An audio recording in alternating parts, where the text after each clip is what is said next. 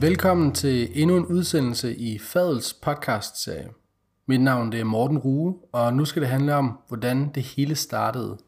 For når man siger, at man fortæller om ophavet til de medicinstuderendes fagforening, så lyder det ikke særlig spændende eller dramatisk, det ved jeg godt. Men øhm, bare vent. Året det er 1952, og København er havet af en polioepidemi. Polio det er en virus, der er særlig kendt for at give børnelammelser, og den havde altså cirkuleret i mange år forinden i små oplus, men i 1952 der væltede det pludselig ind på de københavnske hospitaler med børn, der var blevet lammet. De værste tilfælde havde mistet kontrollen over deres respirationsmuskler og kunne altså ikke længere trække vejret selvstændigt. Antallet af respiratorer lå omkring 20, og antallet af patienter var mindst 10 nye om dagen. Det var altså et spørgsmål om tid, før børnene blev kvalt, mens lægerne omkring dem ikke kunne gøre andet end at se på.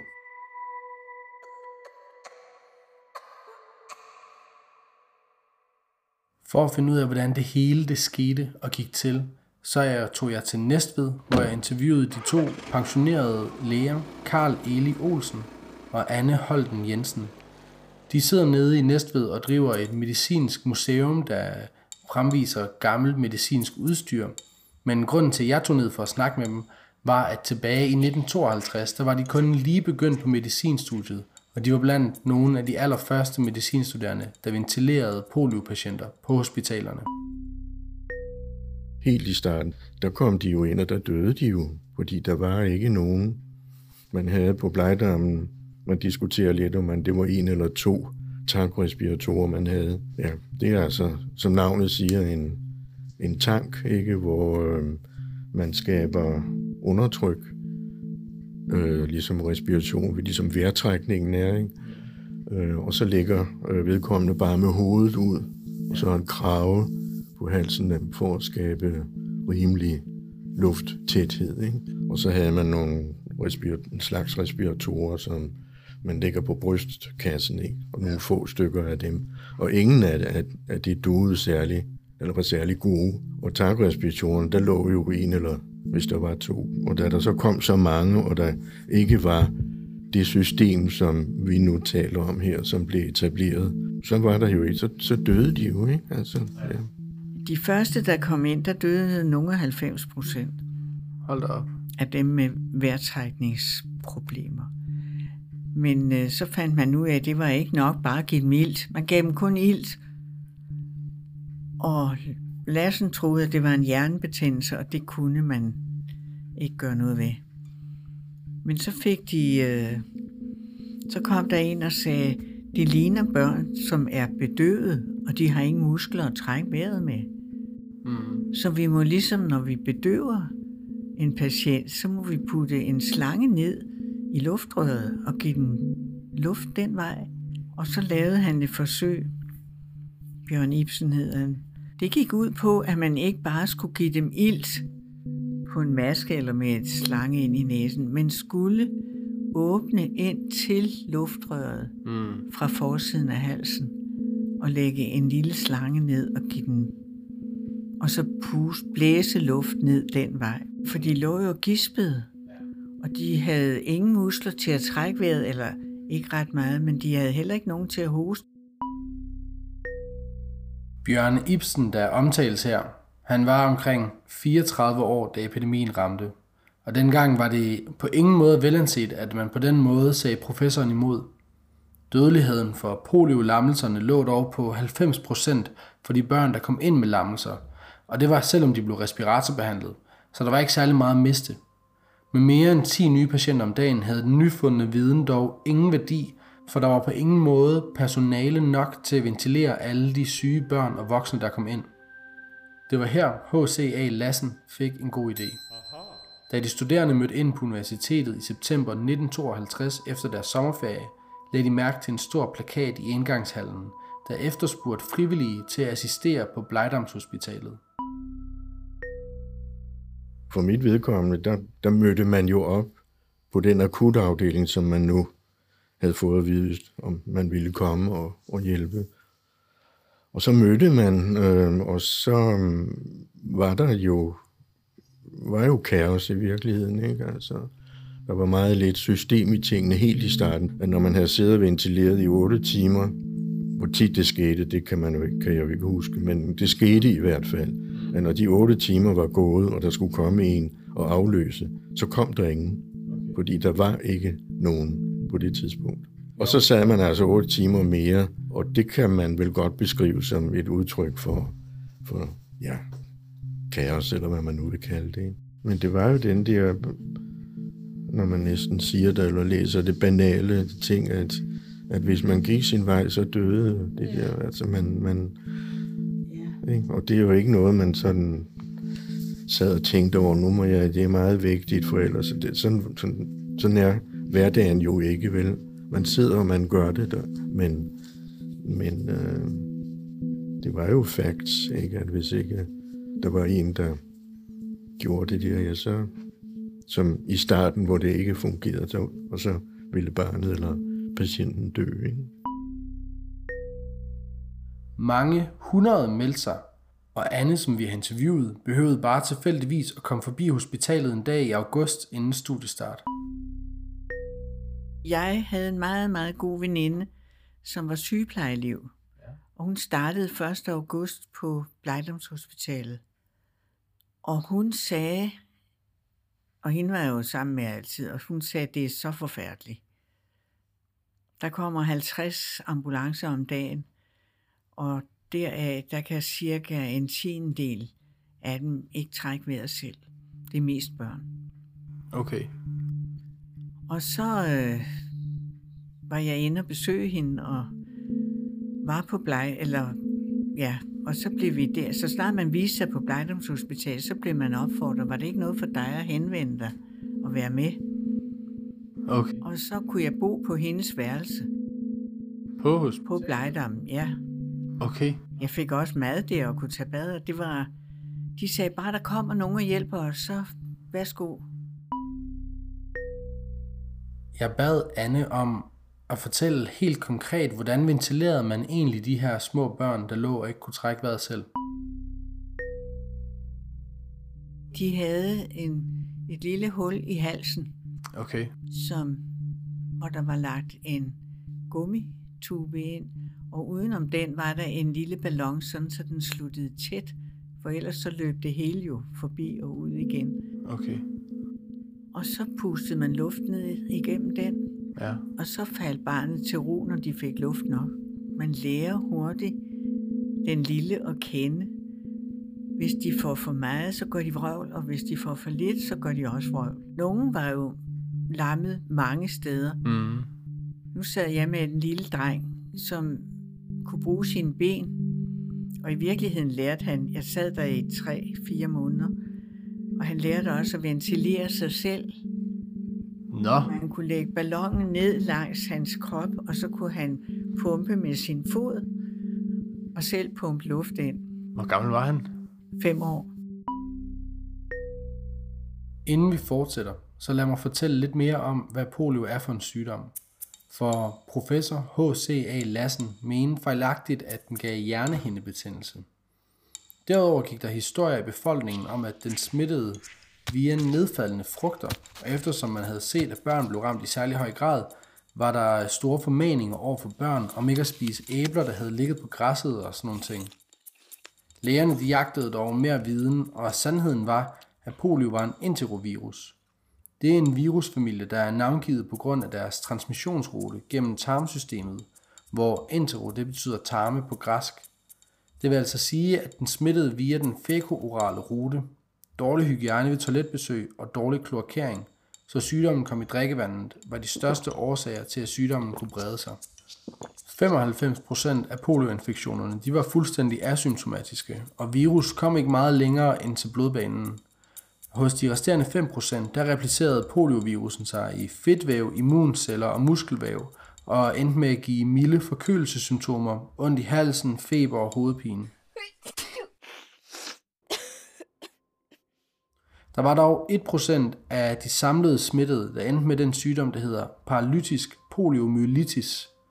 Paralytisk, det betyder paralyse, noget med lammelse, og myelitis, det betyder en inflammation i centralnervesystemets myelinceller.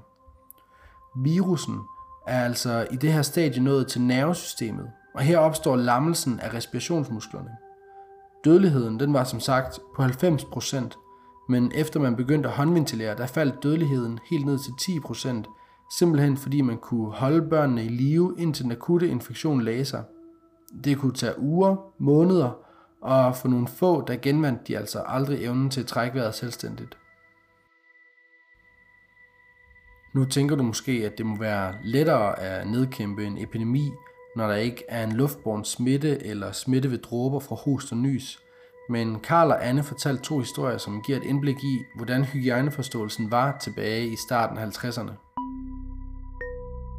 Vi skulle egentlig afløses 10 minutter hver time af den ældre studerende, der var på afdelingen. Mm. Og øh, så kunne vi gå ud og ryge. Det var jo rigtig dejligt. Og der var så en stabel madrasser fra alle de døde patienter ude på trappegangen, hvor man kom op til afdelingen. Ja. Så der kunne vi sætte os eller lægge os og slappe af. Så det var jo lidt, kan Hold man op. godt sige, kaotisk. Jo, der må man jo sige, det, det var noget, vi har talt om mange gange i forbindelse med, med det her, vi har beskæftiget os med. Det vidste man jo. Vi vidste jo ikke, eller jeg vidste, og de andre heller ikke, hvad de madrasser egentlig var blevet brugt til. Nej. Men det viste sig så altså, at, at det var for dem, der nu ja, var døde, eller hvor madrasserne skulle skiftes. Og når man tænker på det, for at se det lige ud, det snot og sekret, og når man suger og alt muligt, som jo blev spredt i sengen. Og så lå vi derude kortvarigt, men flere gange. Og ikke en eneste af dem, der var deltog i det der, fik polio. Nå. Det kan godt være, at man, man fik polio på den måde, at man, at man blev smittet, men man blev ikke syg. Nej. ikke en eneste af de, ja, hvad var det, et par hundrede, 200, eller hvor meget var det, der deltog der på det tidspunkt. Som blev alvorligt syge. Det er jo lidt tankevækkende, ikke? Paul hed han, han var, han var en lille frisk dreng. Ja. Og øh, ja, så havde han jo besøg af forældrene hver søndag, ikke? Og de måtte godt komme ind, og faren han havde sådan en skoletaske med, og der havde han to dværghøns i. Ja. Og dem fik, det var Pauls søns, og dem fik han ind under sin skjorte, og kunne have den liggende der. Han kunne ikke rigtig røre hænderne, kun benene, men han kunne ligge der med de der. Og det fik han hver søndag, og det var jo ikke særlig hygiejnisk. men- Nej, det har det ikke været. men det, øh, vi sagde det ikke til nogen, og det gjorde ikke noget. Og jeg kunne også godt tale lidt med Paul efterhånden, fordi hvis man tog lidt luft ud af den lille ballon, der gjorde at tuben, som det hedder, sluttede tæt, så kunne der komme lidt luft op forbi stemmebåndene, Ja. og så kunne han svare. Så hvis man gav et lille ekstra pust, så kunne han få luft nok til at svare. Så så kunne vi tale lidt sammen.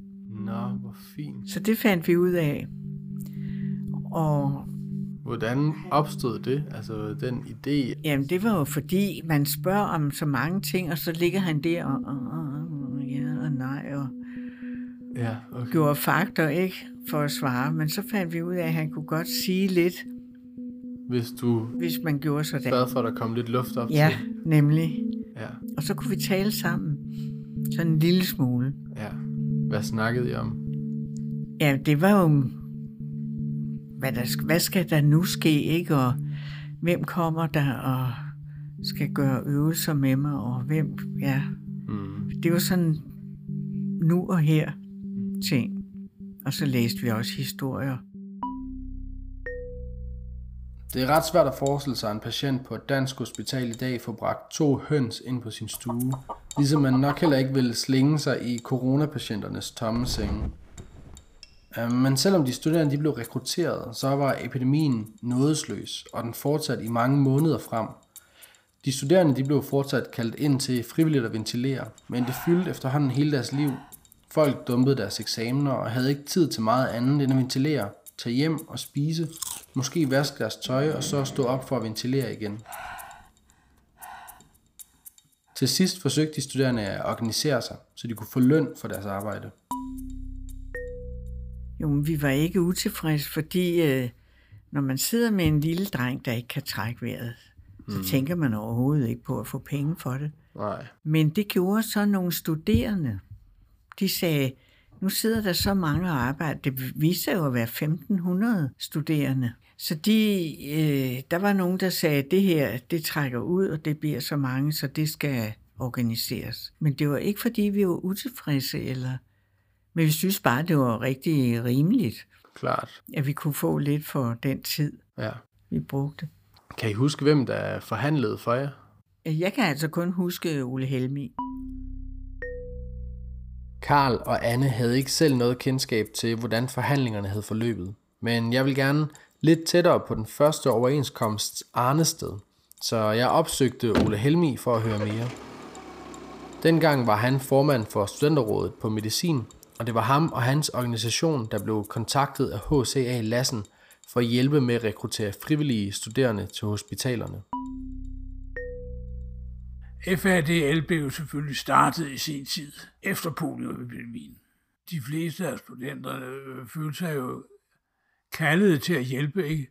og ville ikke sætte penge på, men efterhånden, så, som de blev klar over, at det var et arbejde, ligesom at være sygeplejerske og læge, så skulle vi selvfølgelig have noget for det. Og så, øh, når man er mange nok, så vil man jo gerne organisere sig. Man kan ikke ventilere mere end 6 timer i døgnet. Det, det er ret hårdt at sidde med det der. Så hver øh, patient øh, skulle have fire studenter. Og det var det, vi lavede i studenterrådet, at vi sad og organiserede det der. Og så hjalp det jo på det, så lykkedes det at få øh, større honorar igennem. Og det var noget, der faktisk øh, spillede en rolle, fordi der ikke var SU. Og nu er alting jo selvfølgelig billigere dengang, det var jo 52. Men øh, kost og logi i et vældig godt pensionat, det koster 165 kroner. Hverken Ole, Anne eller Karl kunne huske, hvor meget den oprindelige løn lød på.